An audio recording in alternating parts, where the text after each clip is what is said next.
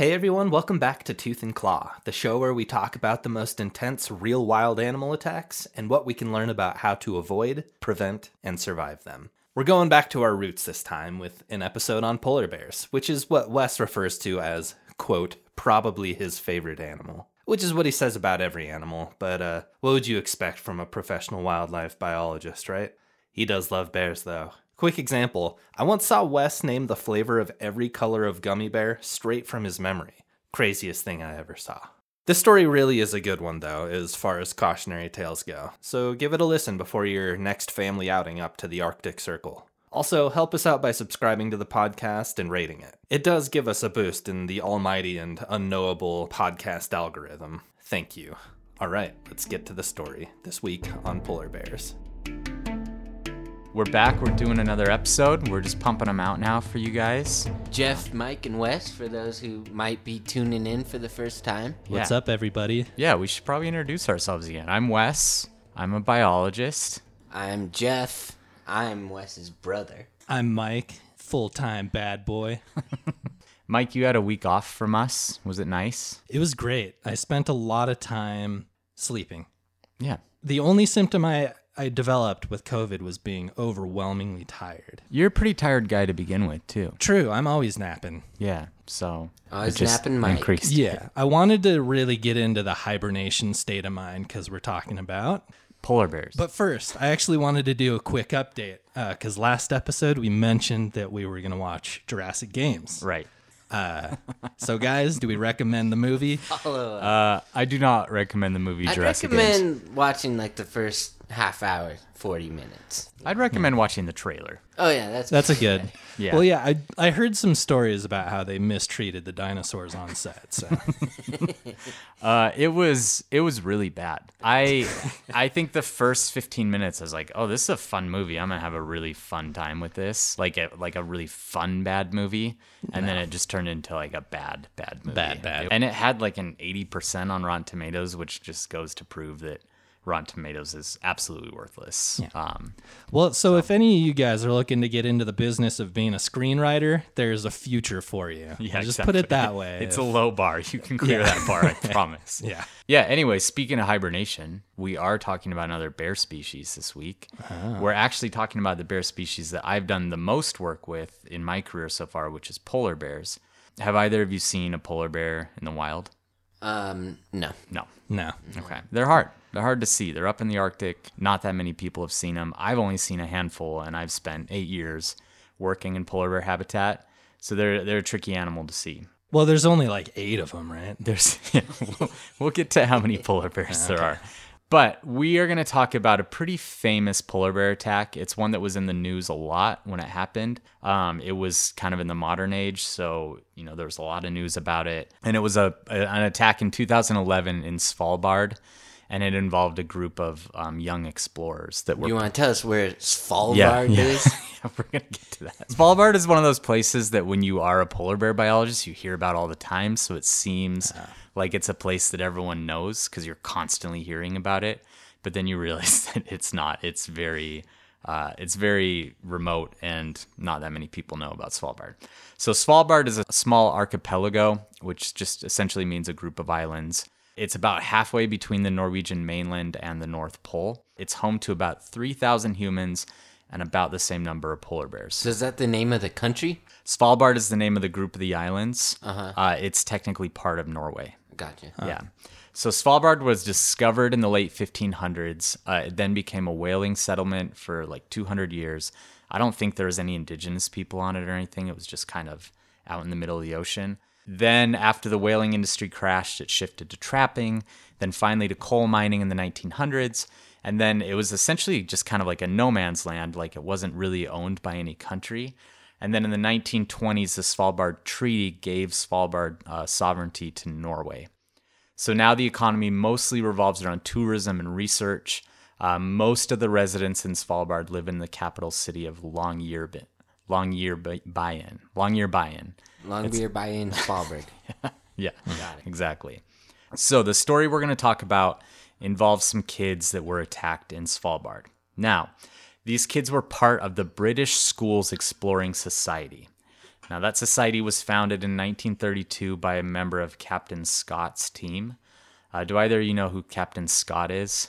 Uh, I forget his first name. I want to say it's Francis, but I don't know. No, Isn't that Francis Cook? no. So he was kind of similar in that he was an explorer, but Scott was one of the guys, one of the first guys to get to the South Pole. He like barely Oh, was the second guy, I believe. Yeah. yeah. And he I've actually heard of the South Pole. yeah, you've heard of South Pole. Yeah. Perfect. Uh, he was the second dude to get there, I think, and he actually returned there on another expedition, and then his whole crew pretty much died. Uh, there was a few survivors, and one of the guys that founded this British Schools Exploring Society was one of the people from his his crew. So pretty much, this is just a society. From now on, we're going to call it the BSES, just because it's easier. Uh, the BSES was formed to give young people in the UK an opportunity to go on these real life scientific expeditions uh, with this hope that they're going to challenge themselves physically, mentally, just learn a lot about themselves, see a lot of personal growth. Like the Boy Scouts. Yeah, but it's more it's more like you pay a bunch of money to go on like one expedition. like this particular expedition, I think they paid like three thousand pounds each to just go for like a month, which is a pretty good deal to I guess be in Svalbard for like a month and learn all this stuff. Now, unfortunately, in 2011, these participants in this BSES uh, expedition got much more than they bargained for. Um, they were challenged in ways that they really weren't expecting got their to be money's challenged. worth. Yeah, they did. okay, again, Svalbard's home to about 3,000 humans and about the same number of polar bears. So there's a lot of polar bears in Svalbard. As I mentioned, as a biologist, you hear about it all the time because it is one of the best places in the world to go to see polar bears, to research polar bears. And it's really beautiful too. It's like the Arctic that I've gone to is really flat and just kind of tundra. Svalbard has this really incredible kind of topography with all the mountains and the bright blue glaciers. And it's just one of the, it's like when you think of the Arctic, you think of a place that looks like Svalbard. Okay, so a little bit about polar bears.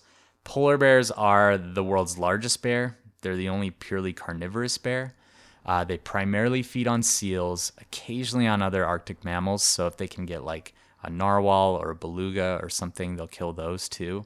Or if they live in places where people kill whales, they'll eat all the whale parts that the people leave. Can Um, narwhals do any damage with that tooth horn that they have growing out? They they probably could, but not to a polar bear, because they they're like when the polar bear gets them, they get them usually in these things called polynya, which is essentially like a spot in the ice that hasn't frozen, and a bunch of like narwhal will be in it, and so their heads are out of the water, and the polar bear just kind of grabs them and throws them on the ice. If they were in the water with the narwhal, then it might be able to get them with it. Gotcha. Scientists don't really even know what narwhals use their tusk for, though. Narwhals are like, whenever I see one on a show I'm watching, I'm just like, it's cool that this animal exists. This Yeah. is a weird looking animal. They're an animal that we forget about. I think they use that horn to like hit doorways so they don't bonk their head on the way through them. Oh yeah, well they're always under the ice too, so maybe Yeah. so they Scraping it bonk along on the ice. Yeah, that's what. What did I say? That's what I meant. Yeah. You said doors. Okay. Yeah. Yeah. I misspoke. No, I think that's actually really. We It- should look you know, into that. it could be. We'll get back to. We'll polar get back bears, to yeah. narwhals. Yeah. um, at some point, maybe. Okay. Probably not. Uh, anyway, they are the biggest bear. Males can get up to 1,700 pounds. Uh, they're generally like 800 to 1,000 pounds on average and about five feet high at the shoulder. So they're really big. If they're standing on their feet, they can be over 10 feet tall. So the biggest bear in the world right now would it be a polar bear? It'd be a polar bear. Okay. Okay. Uh, females, the biggest wild bear at least. So it's really like the fed grizzly bears can get really big, but like the biggest wild one's a polar bear. Females are about half the size of males, and that means they're one of the most sexually dimorphic mammals in the world. Do you guys know what sexually dimorphic means? I can figure it out. from the Context clues yeah. are helping us out a little here. Yeah. Okay, It means they like sex a lot, right? It, it does not mean that, but I figured you'd probably go that direction. Transform in sex. Uh, no. What it means is that the males are males or females are much bigger than their mate. So, uh, in in our case with polar bears, the males are much bigger than the females. So generally, I do this biology bit a little bit more in the middle and stuff, but I kind of wanted to give it to you guys now, so that you understand a little bit more about what polar bears are capable of.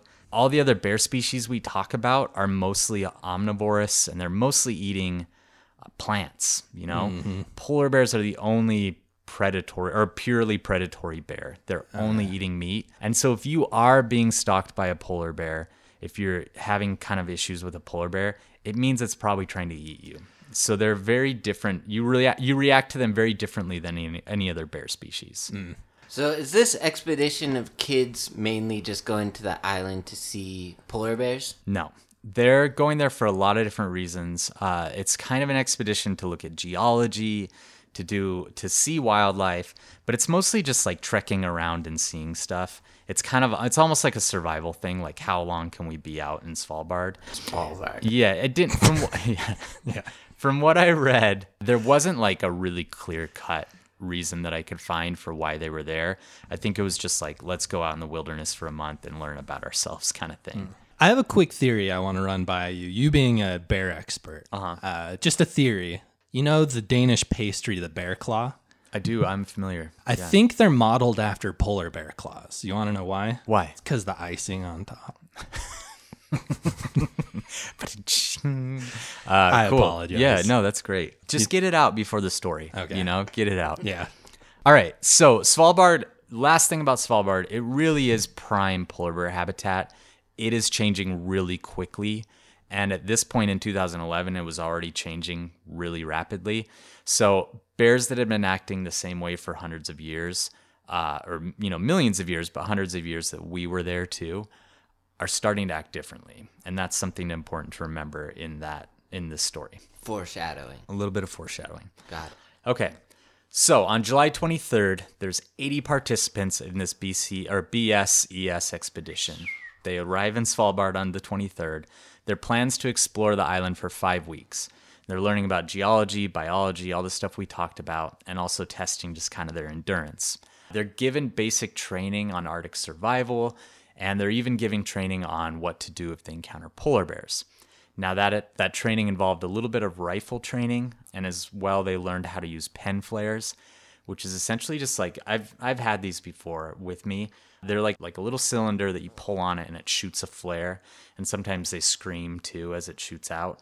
And bears don't like them. They don't like, like the gender reveals, but it's yeah, it's a flare Scarier. though. It's just a red flare. It shoots at a bear. Bears don't care for them. They don't like screaming fireballs at them. They also learned how to use a bear tripwire system, which was essentially a tripwire that they'd set up around camps. Uh, and we're going to talk a little bit more about that system. We're actually going to talk a lot about it. All right. Okay, so midway through the trip, a group of 11 students and two instructors, so out of this group of 80, this smaller group of 13 decides to make an overnight trip to Von Post Glacier. And it's an area that's known for frequent sightings of polar bears. So they break off to do kind of their own little camp up there. And they camped on a snow bridge near the glacier. And after arriving, the boys and the two expedition leaders quickly set up their five tents and they set up this trip line that I mentioned. And that trip line's intended to warn campers of approaching bears. So it essentially consists of a wire, and then that wire has like four corner posts. And when it's activated, when something crosses that wire, it activates essentially what's like a shotgun shell that only has gunpowder in it. And that explodes, and it's so loud and surprising that any bear that trips it is going to run away. And it also wakes up everyone in the camp. So it's exactly what it sounds like it's a tripwire. Yeah. Now, they had been given an incomplete setup for their tripwire. So instead of having all four posts, they just had three. So instead of making a rectangle, they made a, a triangle. No way. And then also they Not had the triangle. they had some problems with the actual fittings for the explosive charge. So they rigged a paper clip somehow to hold those that explosive charge in. So they really had to paper kind clip? of yeah, they really had to kind of get great. creative to make this tripwire work. Now, So the triangle obviously makes it so once it gets tripped, the bear's way closer to you. Yeah, it makes it so you don't have as much space for that tripwire. Yeah. exactly. And then the the charge being rigged isn't a good thing. So they also had been cautioned by the Svalbard like authorities to provide both dog teams and polar bear lookouts while they were camping, but they decided not to use either. It was a really foggy night apparently. They figured the lookouts wouldn't be that effective. And they also kind of considered them, but then they just thought like, oh, it's really cold. We don't want someone sitting out in the cold all night. And they were worried that that you know those people wouldn't be refreshed for the next day to go on their hike. Uh, so they decided not to do lookouts. Now in all the articles i read the they they interviewed a few of the expedition leaders, and they all kind of talked about how they felt they did everything right, and That doesn't seem. I know it doesn't add up. No. and the thing is, there's really this is one of the ones where I read where I'm like, man, they could have done so much more. Yeah. And I think they had been doing these expeditions for like 40 years, and I think they had just gone so long without having any problems. They just gotten really complacent. And that's that's like your number one enemy in polar bear country is being complacent because at that point, you know, you never know when you're going to come across the wrong bear. Right. And if you don't have those protections set up, you're going to run into a lot of trouble. So there's a lot of things they could have done better. We're going to get into those a little bit more after the actual story. But the, that little group of boys, they had actually seen a bear through a telescope a few days earlier. And so they were all really thinking about bears. They had bears on their minds uh, as they went to bed on the night of the 4th of August. Patrick Flinders was 16 at the time of the expedition, and his new friends Scott Bennell Smith and Horatio Chappell were both 17. Uh, the three boys were part of the expedition to the Von Post Glacier, and their friendship was just starting to blossom as they laid out their sleeping bags in their tent that night. Both Horatio and Scott decided to pick the sides of the tent next to the doors, and Patrick was in the middle. Now, Jeff, like we've camped together a million times. I'm always in the middle. You're you just always want to be in the middle. Yeah. It's always a Jeff sandwich when we're camping. Uh, no, but what I was gonna say is, you know, that's a really simple thing that we decide when we're camping. It's just and it's usually like who you who you don't want to be sleeping by because maybe someone's snoring or something. But it's just kind of we just decide and pick, and it's such a small decision, but it actually ended up uh, resulting in Horatio's death. Wow. Yeah. So, around 7:30 a.m. on the morning of August 5th, Horatio was just waking up and getting out of the tent to stretch when he was immediately killed by a male polar bear. The bear reared up on its hind legs, brought its full weight down on the 6'4 boy, so he's six foot four, and just crushed his skull. And oh then it began to bite and tear at his head with both its teeth and its claws. So within literal seconds, Horatio was killed by this So bear. he was out of the tent stretching. You said? He, it's awful. He literally opened the tent, stuck his head out to get out, and the bear was there and killed him. He like sticks his head out and he's like, "Good morning, world." exactly. And then the bear got him. Immediately killed by the bear. Yeah. Wow. So Michael Reid is one of the expedition leaders. He hears some commotion. He hears people start to like scream and yell, and he wakes up to see the bear at the entrance of the tent killing Horatio. So he grabs a gun that was like a group gun that was leaning up outside, and he raised it carefully to aim at the bear. He didn't want to hit any of the boys. Uh, a lot is happening, so he's being really careful. He pulls the trigger, gun doesn't fire. Tries a few more times, it's not firing. So the guns that they had with them, all of their guns were World War II era Mauser 98Ks. Huh. Apparently, like bolt action rifles like these are really popular in Svalbard because they're so durable. But at the same time, they're really difficult to load. They're really slow to load, and they're prone to failure. So Reid attempts to reload and fire again, and he's shouting at these other campers to use their pen flares. But apparently, he had stored all the flares in like a separate tent, and no one even knew where they were. Uh, so the bear turns its attention to Reid as he's doing all this. It comes and knocks him down, mauls him on both his head and his neck.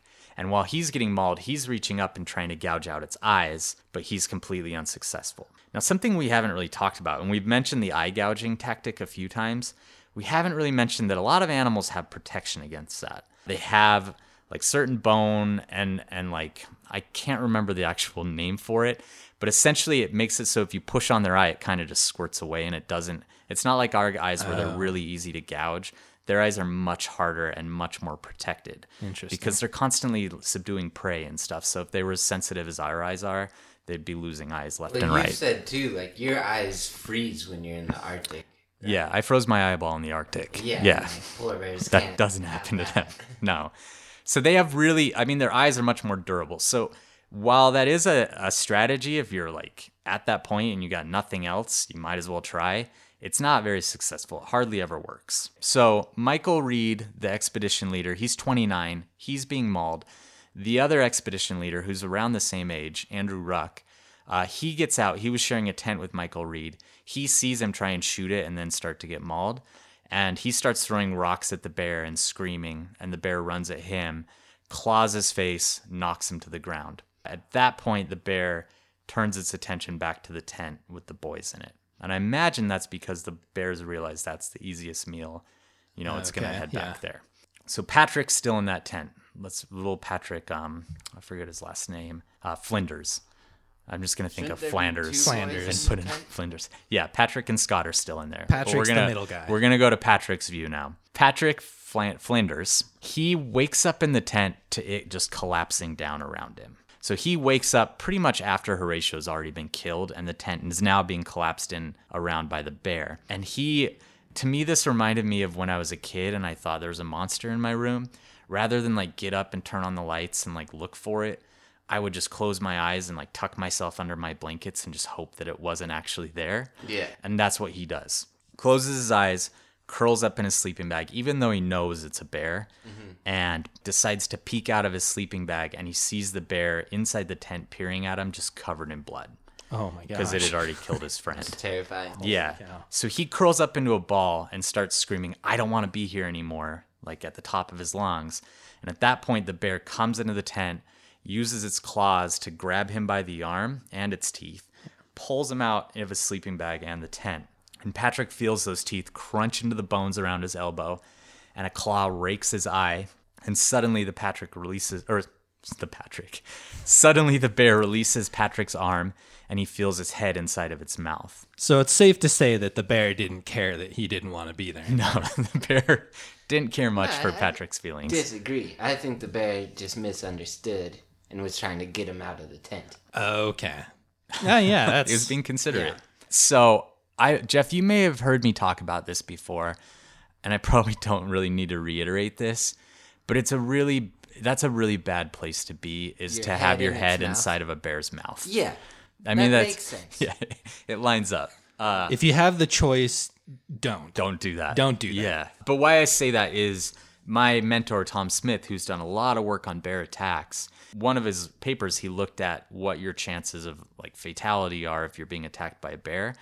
And if your head is ever in its jaws, those chances go way up. And that, I mean, that's pretty logical. Yeah. Sure. Can you explain that? but he, like, his terminology for that, that I always thought was funny, is he called that like a check engine light. Like, at that point, you're in some real, real trouble. And again, that makes total sense. But I think Um, it's like you need a more extreme light. Yeah. like, like engine on fire Like, I'll light. drive for a while with a check Yeah, engine light on. that's true. Yeah, That's a good point. Engine just exploded light. Yeah. on. But essentially what he means by that is just that that's really the point where very few people come back from a bear attack. Is if it's got its your head in its jaws, you're you're toast. Um, How Do you did they? know t- the percent of people that die if their head is in? I mouth? don't. I could I should yeah. ask Tom. Was there like a control group? They had like people lining up He- and just putting their it was heads not in an their mouths? exper- it wasn't an experimental study. It was very Ah, much okay. like combing through past Gotcha. data. Okay, so Patrick's head is in the bear's mouth. He hears a crunching noise, which is actually his skull fracturing. Ouch. Uh, yeah. and he's suddenly deafened by the bear roaring. The bear drops Patrick and runs after Scott. So Scott had gotten out of the tent and he takes off. And this bear is just hitting one after it just another. wants to get them all. It does, exactly. That's actually like, I know you're kind of joking, but that's totally true. It's trying to neutralize them one by one. And it's kind of like, if I can just stop them from moving, then I can take my Like, get time rid of the actually eating them. Yeah. Yeah. So it goes after Scott. It takes a swipe at him, breaks his jaw, knocks his teeth out. Their paws are so big. Yeah, they are, oh, and incredibly strong. And Scott falls to the ground. Now, at this point, Michael Reid, who was the first expedition leader that had been attacked, has gone back to his tent and he got his rifle. So, a different rifle. He grabs one of the rounds that had fallen to the ground after the other one wasn't working. He reloads it, takes aim at the bear that's attacking Scott at this point, and fires. Finally, the gun works and he kills the bear. So, pretty good shot. Oh wow, yeah. Um, I didn't. I wouldn't expect a bullet to take down a polar Yeah, they're a pretty high caliber bullet, Okay. and uh, he was a good shot.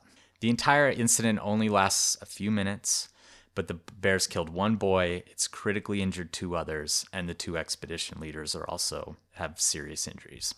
So Patrick remembers waiting for an hour for a helicopter to arrive.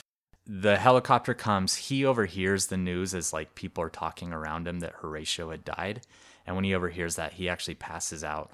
wakes up later in the hospital in Longyearbyen, and he's alongside Scott and the two expedition leaders. Now they're transferred to the hospital in the Norwegian mainland, and then they're taken to different hospitals in the UK, kind of in the different parts of the UK that they live. Now Patrick had to have shards of polar bear teeth removed from his skull, and all four of the survivors made full recoveries, but Patrick has some some good uh, facial scarring.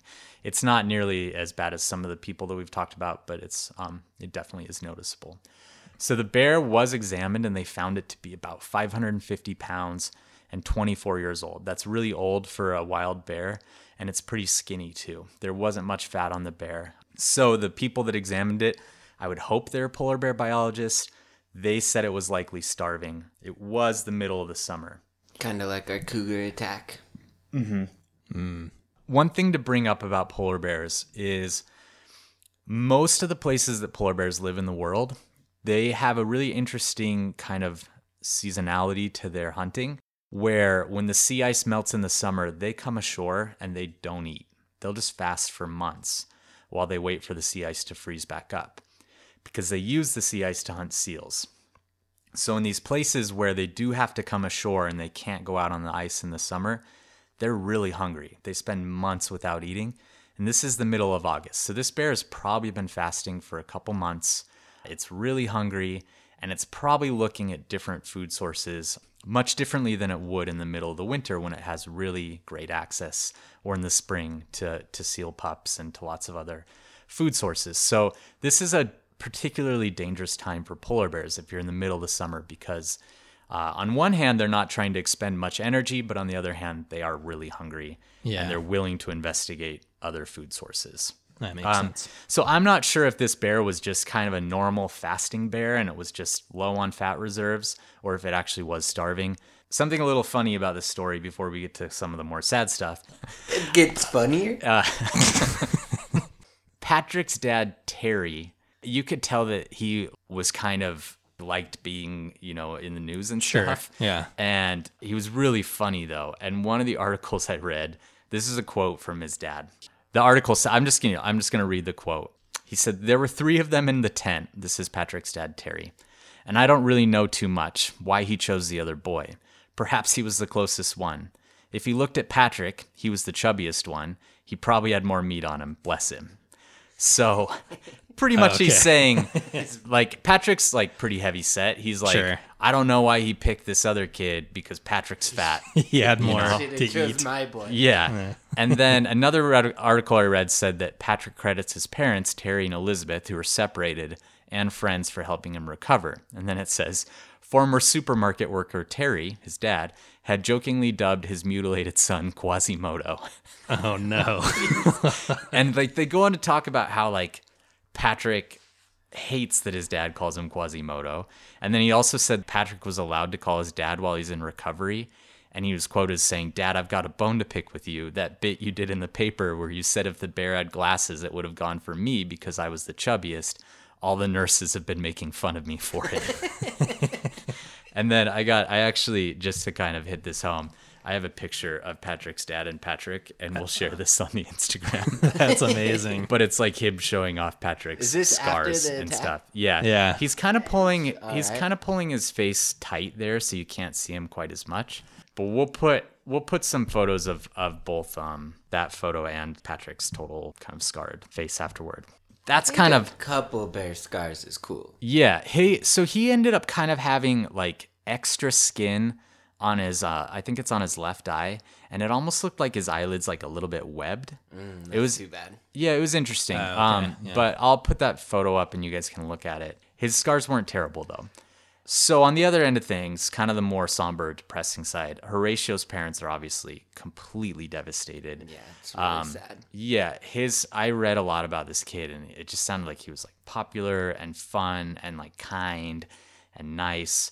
He wanted to be a doctor and he worked at the spinal treatment center that his dad worked at. And he felt so bad for the patients that he decided to like plant a garden and he picked out this whole spot for them. And then he was finalizing plans for this garden when he was killed. Ah, so they actually raised a ton of money to build this garden and it's like a memorial garden for him now. But he was cool. yeah, he was like a champion rugby player, water polo, just like really nice. It was also his family had three brothers, so it kind of hit home for me because we're three brothers. Yeah. And it just seems like they never got back to normal. It was just like a really obviously devastating thing for his family. It Um, sounds like I know sometimes bear attacks can be really dragged out and awful, often lengthy experiences. It sounded like Horatio was killed fairly quickly, He was. all things considered. yeah. Yeah. And and that's I mean, not that that's any consolation. I'm not trying to say that, but No, and that's pretty typical for an attack like this where there's multiple people around. The bear's going to do its best to quickly, you know, neutralize and dispatch whatever prey it's going for. Right. If it's a person like, for example, like Timothy Treadwell, which I'm sure we'll talk about him at some point. Yeah. It was just him and his girlfriend, and the bear literally just sat on him and ate him for like 15 minutes, and that was a long. a. Yeah, and he like bled out. So this, yeah, like luckily was really fast.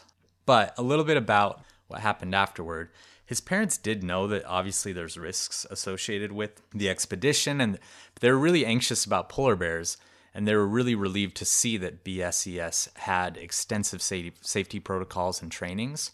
Now, after his death, they launched an inquiry into that expedition, and the Norwegian government found that there was really a lot of things they could have done better.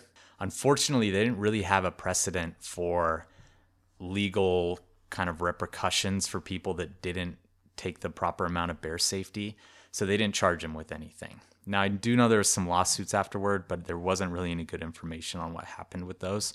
But personally, as a bear expert and as a polar bear expert, I think these guys really messed up. And I don't necessarily blame the two expedition leaders as much as I blame BSES as a whole. I think if you're in polar bear country, there's just certain precautions you absolutely have to take. For us, that was always having multiple firearms and bear spray. And on top of that, we would leave our snowmobiles running. So if we saw a bear, we just get on and take off. But not if you're like camping. But we never camped. And that's the other thing too is like uh, if I'm if I personally was camping in polar bear country, especially in a place that's like in Svalbard known for polar bears, like that glacier was known for polar bears. I'm gonna have like an electric fence around my campsite. I'm gonna have dogs. I'm gonna have a lookout, and I'm gonna make sure every single person has some sort of deterrent inside of their tent. Did Yeah. their fence even go off? No, so their See, tripwire what gets that's what work. gets me the triangle, dude. I would go with like a pentagon. Right. Yeah. I would go with like you his want it octagon, big and you want multiple charges and you want to you want to know that it's going to work because that's and again like the tripwire is just a way to really alarm you and let you know that it's coming Yeah. it's not necessarily going to stop the bear it might might still scare keep it. coming yeah it probably would i mean it's likely that it would not. but it's not for sure so they really had a lot of other options of stuff they could have had with them that they didn't have now, one thing that's really interesting is the gov or the um, the government of Norway doesn't allow bear spray in their country. Uh, they don't. Oh, really? Yeah, it's illegal in Norway.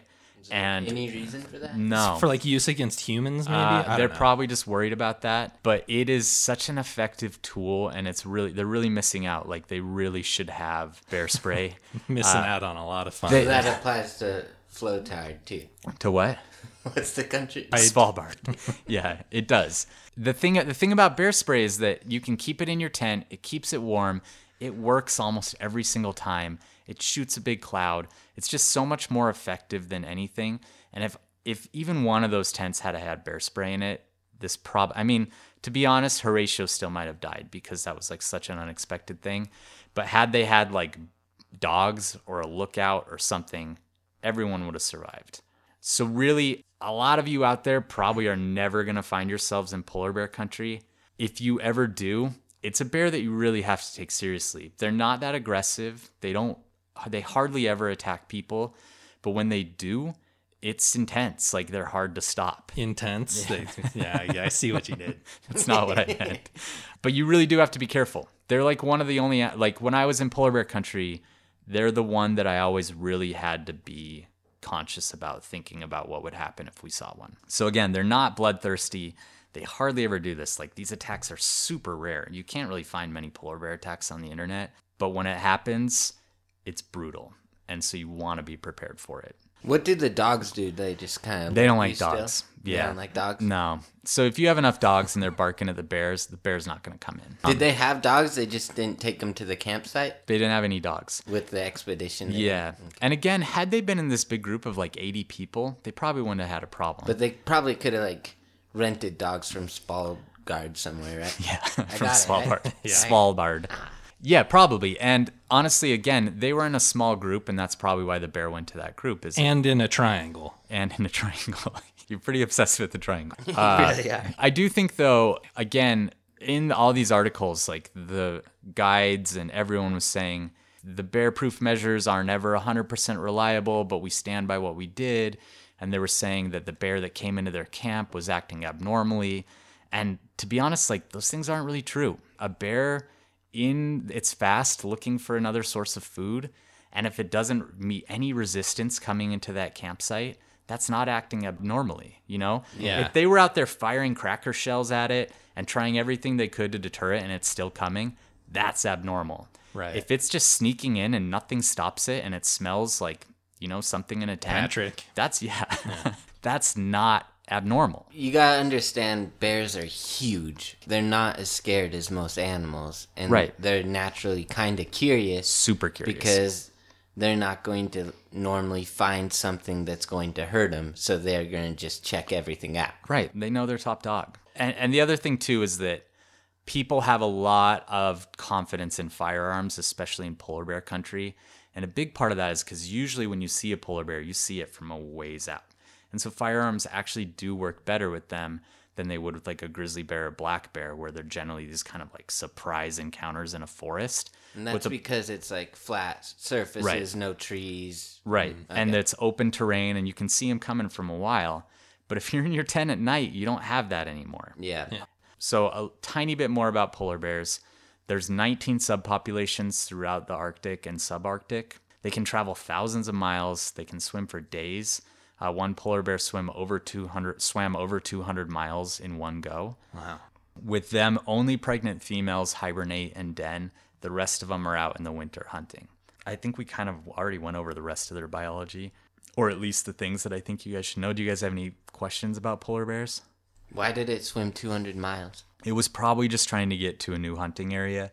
My guess is that it was a shore bound bear where there was no sea ice anymore and it was tired of fasting, so it just decided to swim all the way out to the ice that was way out north of it. Did they time it? They didn't. But didn't well, actually they probably or- did because it I'm sure that the way they knew it swam 200 miles it had a GPS collar on it. So I'm sure they Okay, knew yeah. how long it took them to do that. But it, is wasn't kinda it wasn't funny. like a stopwatch. it's kind of funny when like an animal sets like a world record for like a polar bear swimming because like it's a big deal but like the bear has no idea what it yeah, just did it didn't. It's You just know? like Yeah. crawls out of the water and it's like, well, that took a while. It crosses the finish line and it's just like, ah, that's, what, that's weird. it's like when you see What's that doing here? animals in the movies and they just have no idea what's going on Or horse them. races? They don't know what they're doing. yeah I don't want to digress too much, though. So that's the story. It, again, it was one that really got a lot of press. Really tragic. You know, anytime a super sad. 17 year old kid gets killed by an animal, it's terrible. It's interesting that when we do these stories, the ones where someone dies, it's like the other ones, they're always really jumping to kind of like tell their story and everything. And I would be too. It's like really interesting. And there's a lot of media. And the ones where someone dies, you get these perspectives from other people, but like the family, like they didn't talk to anyone for years afterward. And then Yeah. there's one article with the mom where she finally had an interview, and really all she did was talk about how wonderful of a kid Horatio was. She didn't want to go into like their grief or anything like that. It was just very much about how special this this kid was. So it's really tragic. They're really hard to read. But hopefully the stuff that you guys are learning in the podcast helps you avoid getting in any of those kind of situations. Okay. Questions about the story? Not about the story. What question do you have I got a couple questions. Okay. Not wanna- about the story. Do you want to do them before we get in their categories or So, you know the Russian bears that played ice hockey? Yeah. Doesn't the natural pick seem to be polar bears and not what they use, grizzly bears? Yeah, they use grizzly bears. Yeah, it's a bad. I don't know. That's Um, just me. I get what you're saying because they're an ice bear and they're Yeah. like really good on ice. Yeah. Well, that one Uh, wasn't a nice bear. So it wasn't. No, I said ice bear. Oh, yeah. I missed it. Uh, they actually so polar bears have this thing on their on their pads called papillae, which are essentially these little bumps and ridges that allow them to grip the ice really well.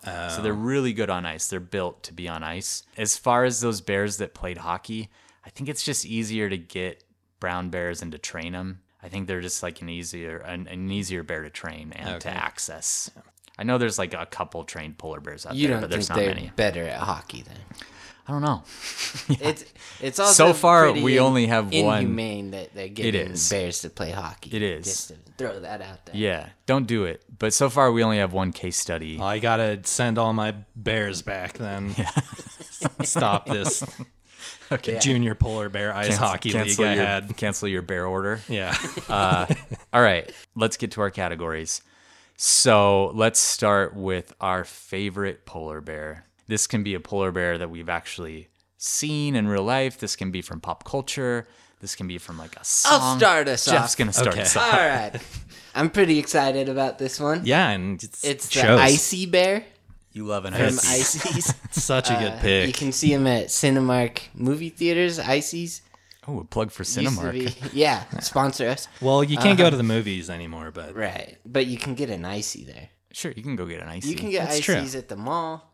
But anyways, this bear, super cool, wears sunglasses, snowboards on a sheet of ice, Uh-huh. which is awesome. yeah, that's dope. He wears like a red football type sweatshirt. I like football. Uh, I think he wears a hat sometimes.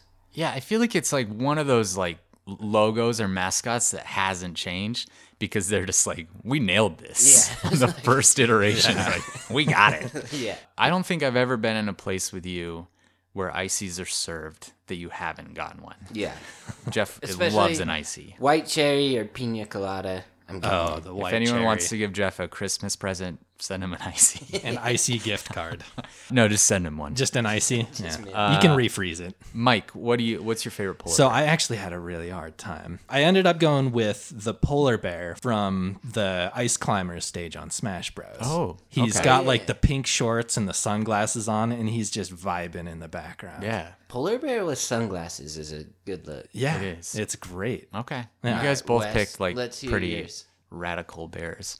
Uh, mine is just uh, mine's kind of boring, but I'm gonna pick the bear that used to be at the Hogle Zoo here in Utah. Its Mm. name was Rizzo, and Uh, it actually it died a few years ago. But it was just like I I went to the zoo a lot. I like got to meet that bear before it went out on exhibit, and it was just like a really cool bear that spent a lot of time in the water, and w- I was super bummed when it died. So I'm really surprised no one went with the Coke polar Yeah, bear. I was thinking about it. Too At- easy of a choice. I'll say as a as a polar bear scientist, I'm constantly referred to the Coke polar bears for some reason. Like people are always like, "Oh, do you like Coke?" And it's just gotten a little like, Okay. okay, I'm done with the Coke polar bears. It's bears. impressive how they got motion capture on those bears to like get them all animated. yeah, I don't, Or just like how the bears can drink a bottle of Coke with those big old paws. it's true. For a long time, a lot of bear biologists hated those because they were with penguins, and polar bears don't live with penguins. They live Oh, on opposite yeah. sides of the world. True. But they fixed that problem. They're no longer with the penguins. Right. Okay. So my next or the next category is my personal favorite, probably, uh, which is what would you guys do if you're attacked by a polar bear? So who wants start to go us first? off, I Mike. Okay. So what I would do is accelerate global warming as much as I could. Uh, carbon emissions, greenhouse gases, just really encourage people to drive boats and air like private jets and stuff. Yeah. Hopefully get them before they The get long me. the long game. yeah. Yeah, and you're just I'm gonna, starting now. You're just gonna get them all. Yeah. Every single one of them. Right. Global warming, I think, is actually a good thing for polar bears, though. Hear me out. I'm not gonna hear you out. All right. Okay. Uh, Jeff, what would you do if you're attacked by a polar bear? Yeah, so I heard that polar bears will cover their nose if they're in the snow Uh huh. because it's um I mean they'll blend into the snow. The only thing that stands out is their black nose. They cover their nose with their hands. You can't see anything, right? So I'll wait for myth. them to cover their nose, Okay. and then they got two less hands because they're already covering their nose. They're just moving with their legs. All right. So then I'm kind of workshopping things. No, I like where this is starting, though. Yeah, it's good. I'm going to comment now on both of your strategies. Mike, yours is just uh, really terrible and morally just Effective, though, right? It it's effective currently killing you know thousands and thousands of polar bears. Um, yeah. The first like See? answer that worked though. Yeah, it's. I mean, yeah, it's a, it's a long term strategy that will work. It's a terrible short term strategy for a lot of reasons. Jeff, yours actually is a myth. Polar bears don't cover their nose when they're hunting. That's just people have seen them doing that. It's just for them to like shelter themselves from the cold. Sometimes they'll curl up in a ball. They're mm. not doing that to hunt.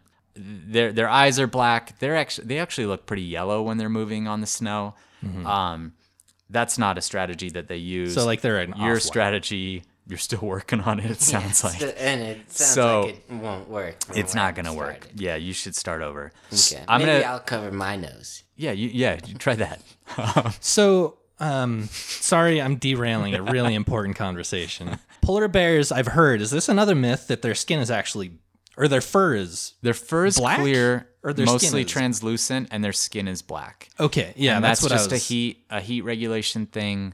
and they only look white because of white. that white fur together. It's like if you take something clear, but then you take a like a bunch of them and put them together, it looks white. Okay, cool. Hmm. Anyway, that fur does get yellower as they get older, and so they start to look yellow. Now, I'm going to tell you guys what you actually should do if you're encountering a polar bear. So, first of all, if you encounter a polar bear in the wild, you want to do whatever you can just to get out of that situation. So, if you're on foot, back away as quickly as you can, get out of there. If you have a snowmobile or anything else, just get away from the bear. Create some distance is the first thing.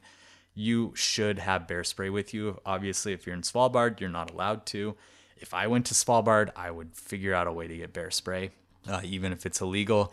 Have your bear spray, have it ready to use. If you don't have a way to actually get away from that bear, when the bear gets within 30 feet, spray it with your bear spray. It works well on polar bears. If you are in the Arctic, you have to keep it warm. So it's the one place where I would say if you're out for a long time, I wouldn't have it exposed to the cold. I wouldn't just have it like right on my hip. I'd probably have it tucked into a pocket in my coat, which is what I do when I'm in the Arctic. Again, usually with polar bears, you have the advantage of seeing them coming from a much further distance. So you typically have plenty of time to get your bear spray out and have it ready to go. If you have a gun or whatever, when the bear starts approaching, fire some warning shots. If you have cracker shells or those flares or whatever, fire them at the bear. Do whatever you can to scare it. Now, if everything goes wrong and you don't have any of those kind of precautions or like dogs or you know gun or a snowmobile or anything to get away from a polar bear and it attacks you, all you can do is fight back. Because again, gouge, do yeah, whatever. Again, if a polar bear attacks you, it's trying to eat you.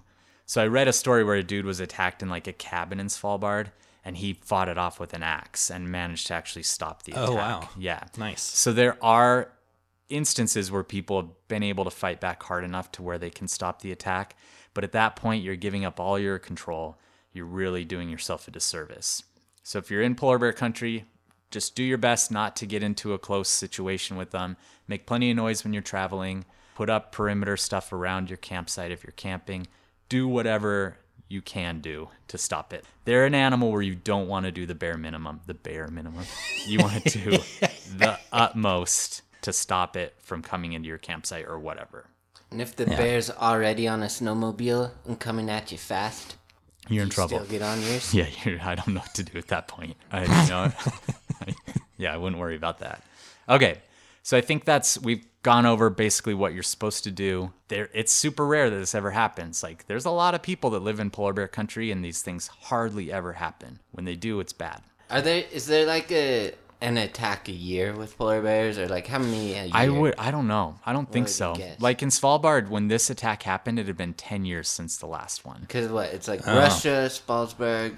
Uh, I got it that time. It's close. So there's Alaska, Canada. So there's they're called the range states. So it's the U.S. because we have Alaska, Canada, uh, Denmark, which has Greenland, uh, Norway, which has Svalbard, and then Russia.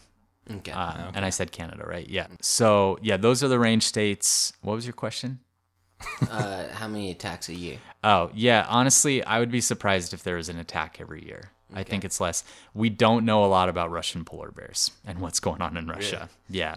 So who knows how many attacks They're they have over fudging their numbers. That's probably the place in the world where the most attacks are happening. Russia. Yeah. And do they have the most bears?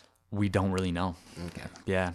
Uh, we estimate that there's about 20,000 polar bears out there, 20 to 25,000, but it's hard to know because Russia just doesn't really have a good count on their bears. Okay. Okay, so um, our cage match, Mike. Cage match. this is where we talk about how this animal would fare in a fight against Nicolas Cage. That's actually a really good idea. They'd win. Uh, no, so the cage the cage match is how they would stack up against the other animals that we've already discussed in previous episodes. So we have determined that the tiger is the top dog still. I don't see that changing with the polar bear, but you're gonna have to top. I, I'm thinking polar bear. Top cat. Just without hearing from Wes yet. okay. I'm I'm just thinking polar bear. Yeah. So what we're gonna do, we're gonna let Wes place the polar bear, and Jeff and I, if we're feeling like we need to, we're gonna push back a little bit. So, amongst all the other animals we've already discussed, where would you place the polar bear? So this is a hard one. Uh, it it and the tiger are definitely, and we're talking like about our terrestrial animals, Right. Because we're just gonna keep like our marine category and our terrestrial category. Polar bears are kind of funny because they actually are a marine mammal, but we're gonna say they're terrestrial for the purposes of this podcast. So they're amphibians. They spend a lot of time in the water, but we're gonna say they're terrestrial. And as far as a polar bear versus a tiger, that's a good matchup. Polar bears actually tend to lose fights with grizzly bears. They do Really? overlap in some parts of their range, and they tend to like run away from those confrontations. And I, it's just because a polar bear is a much less ag- aggressive animal. It doesn't really want to compete for its food at the same level that a grizzly bear does. Now, if you have those two in a cage and they're both pissed at each other, polar bear is probably winning because it's just a bigger animal, but it's not nearly as as aggressive. So that's why I almost tend to still say tiger. Like a big Siberian tiger, I still would almost give it the advantage. I don't know though. If you have like a full size male polar bear versus a full size male Siberian tiger, it's hard to say. I I don't know. And what about where are you placing it with the grizzly? Are you placing it before or after? I'm placing it in a cage match as the victor. Okay, So- we'll But it's a go good fight. tiger, polar bear, grizzly bear. It's a good fight though between those three. Right. At their full size, the biggest. versus Holyfield. I think you're having outcomes in in those matchups between those three animals. You're having outcomes where one wins, and you're having outcomes where one dies. The only reason I'm putting tigers at the top is because they're known to kill brown bears, and brown bears are known to run polar bears off of kills. Interesting. So it's hard though, because polar bears are much bigger than those other two.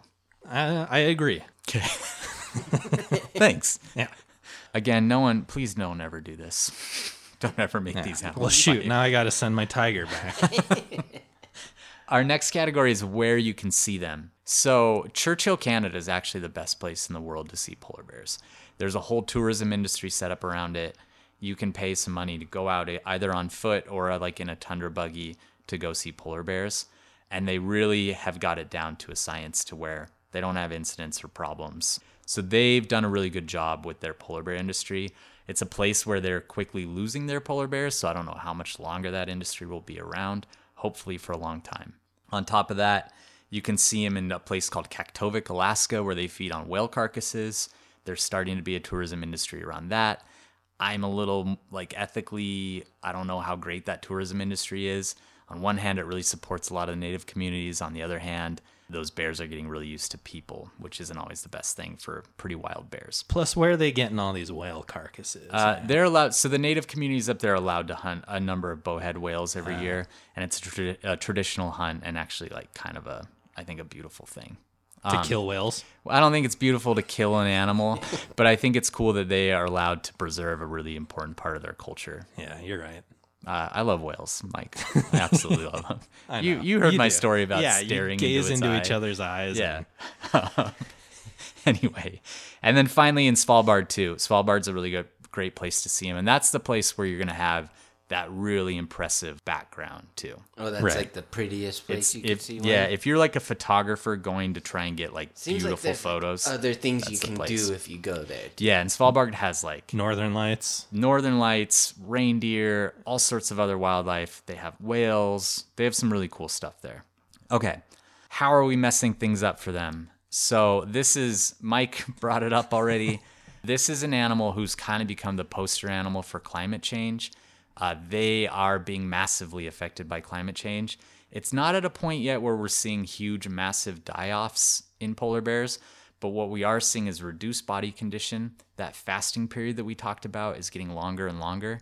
So they're having to wait longer and longer to go out and start hunting again for seals.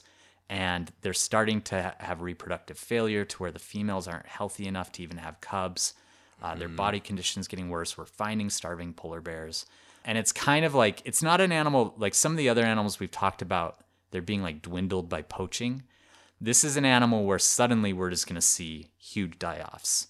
It's kind of like how everything was fine on the Titanic until it hit the iceberg.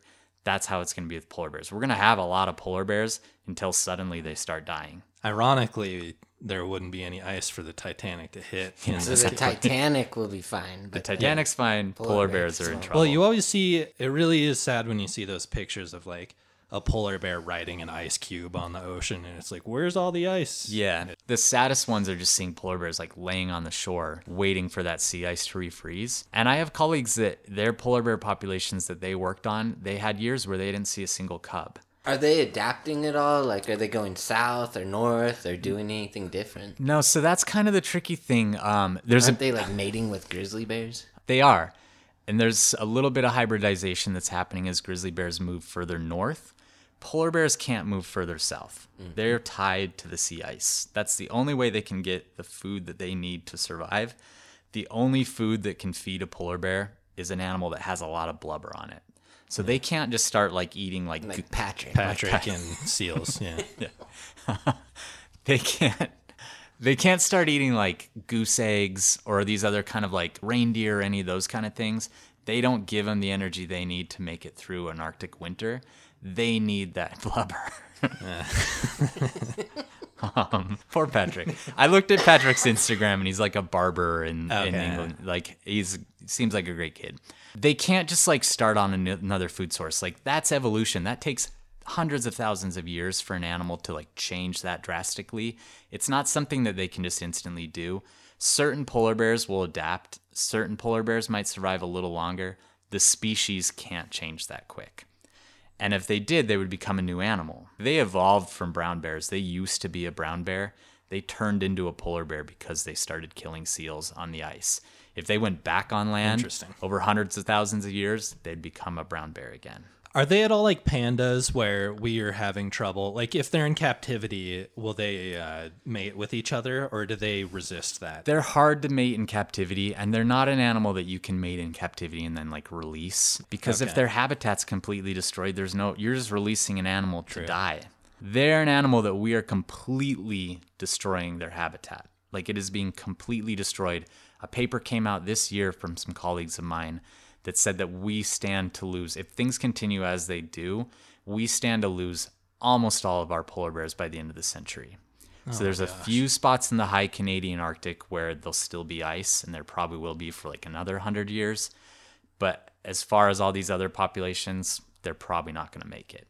So That's really sad. they're in a lot of trouble. Uh, things have to change pretty quickly for them. I'm a very ardent kind of you know proponent of really drastic climate change solutions because an animal that I deeply care about is going to die out if we don't do it. Okay. Our next that's like a hard one. Our next category, do we like this animal? I I'm not even going to I obviously love them. yeah. Worked on them. They're one of my favorites. It's hard Where for me to rank I hate that question. Come on, dude. I hate it. I knew you were gonna ask. I don't know. For a while, they were my favorite. Like when I'm doing a polar bear project, polar bears are my favorite. Right now, I'd probably put them as like third. Okay. Okay. Yeah. I'm gonna put it as thirteenth. Okay. Polar bears. so great white was twelve. Uh huh. So this is One down. behind great white. Okay. I like them a lot. Yeah, it's pretty good. That's pretty high. There's lots of you know? animals. But I've never seen one, Yeah. and there's not very many. That's a weird reason not to like them, but okay. I love polar bears. I Okay. think they're incredible. As far as bears go, I think pandas might be more interesting looking, but I think polar bears are just beautiful animals. There's something like so majestic about them. Yeah, and it's just kind of they're almost mythological to someone like me, es- especially. But you see them and they're huge, and they're just out in their like uninhabitable, otherwise environment. It's just like it's them, you know. They they're kind of like the kings of the north. I feel Totally. a little way. I I just think they're amazing animals, and I'm gonna be real sad when they die. Yeah. because I Jon don't have Snow's faith. the king of the north. Yeah, I mean, I don't think it's like a coincidence that every single Inuit community throughout like Canada, Russia, the US, all of them, like, like, their deified. central like mythological feature was a polar bear. And it's because they are just like an amazing animal. Yeah. Yeah, they're absolutely amazing. Yeah. Okay.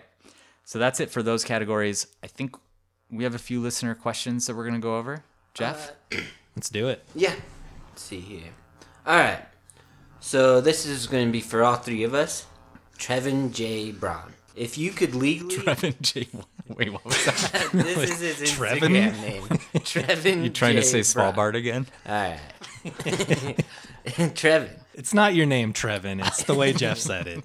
if you could legally and ethically keep any wild animal as a pet, which would you pick and why? Um, I'll start. okay. Yeah. I'd pick a koala bear because I think they're really cute and soft. Cool. And I think they'd be easy. You just kind of stick them in a tree and they sleep for like 20 hours a day. Yeah. Mike? I'm going with a more utility based answer. I'd want a cow because we've gotten into some pretty big arguments about this.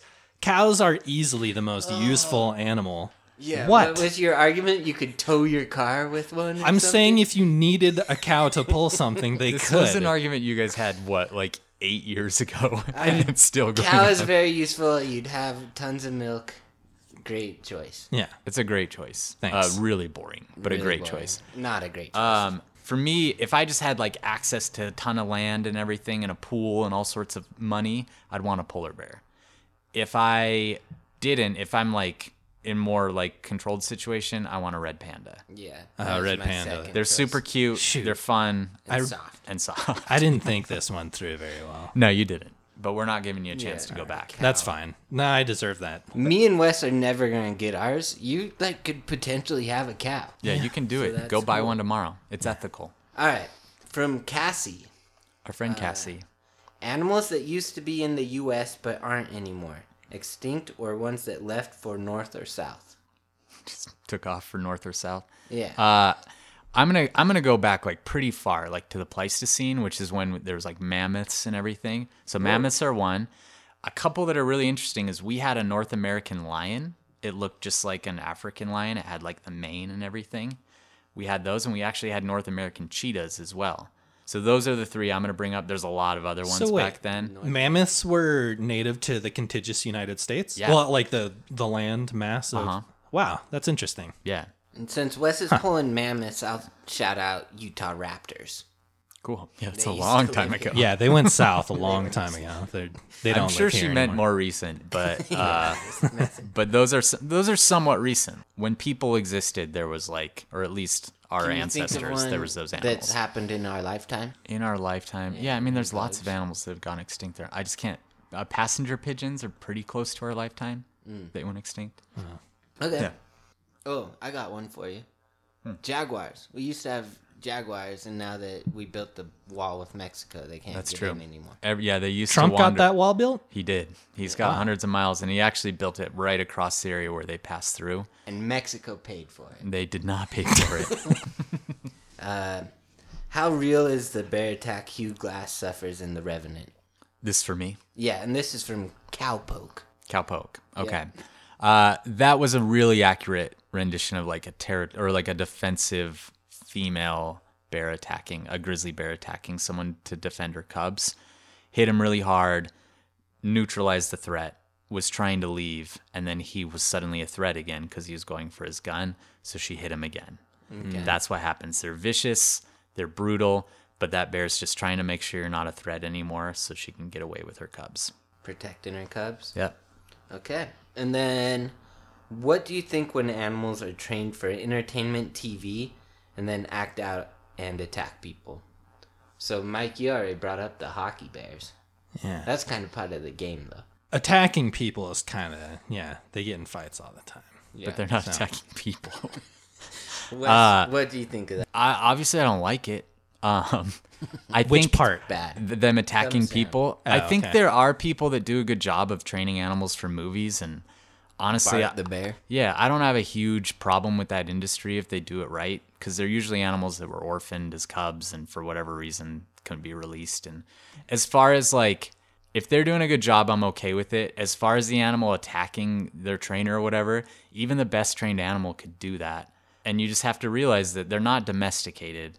A domesticated animal is one that over like a long time we bred that aggression out of them a trained animal is a wild animal that you've just managed to train, but it still has all of its instincts and it still could attack you at any point. So if you're going to get in that industry, you got to be ready at some point to maybe get attacked by an animal. Uh, I'll just say I've I read a stat that's crazy to me that there's more tigers in the state of Texas than there are in the wild. Right. And I think that's really sad. Yeah, that is sad. Um, and most of those people are just like collectors. And boxers. They're not like, Like in Joe the- yeah. Exotic. Right. Those aren't movie animals. The movie animals tend to be like much more regulated and they usually have to take better care of them. Yeah. All right. Well, thanks, Trevon, Cassie, Cowpoke, and who's that last one? and that last one I didn't say. It's T Money Jackson. T Money. Jackson. Thanks, guys. Thanks, guys. We appreciate the questions. All right. All right. Well, I think we should just close like we always Yeah. close and just All right. kind of say bye. Thanks for listening, guys. love you. See ya.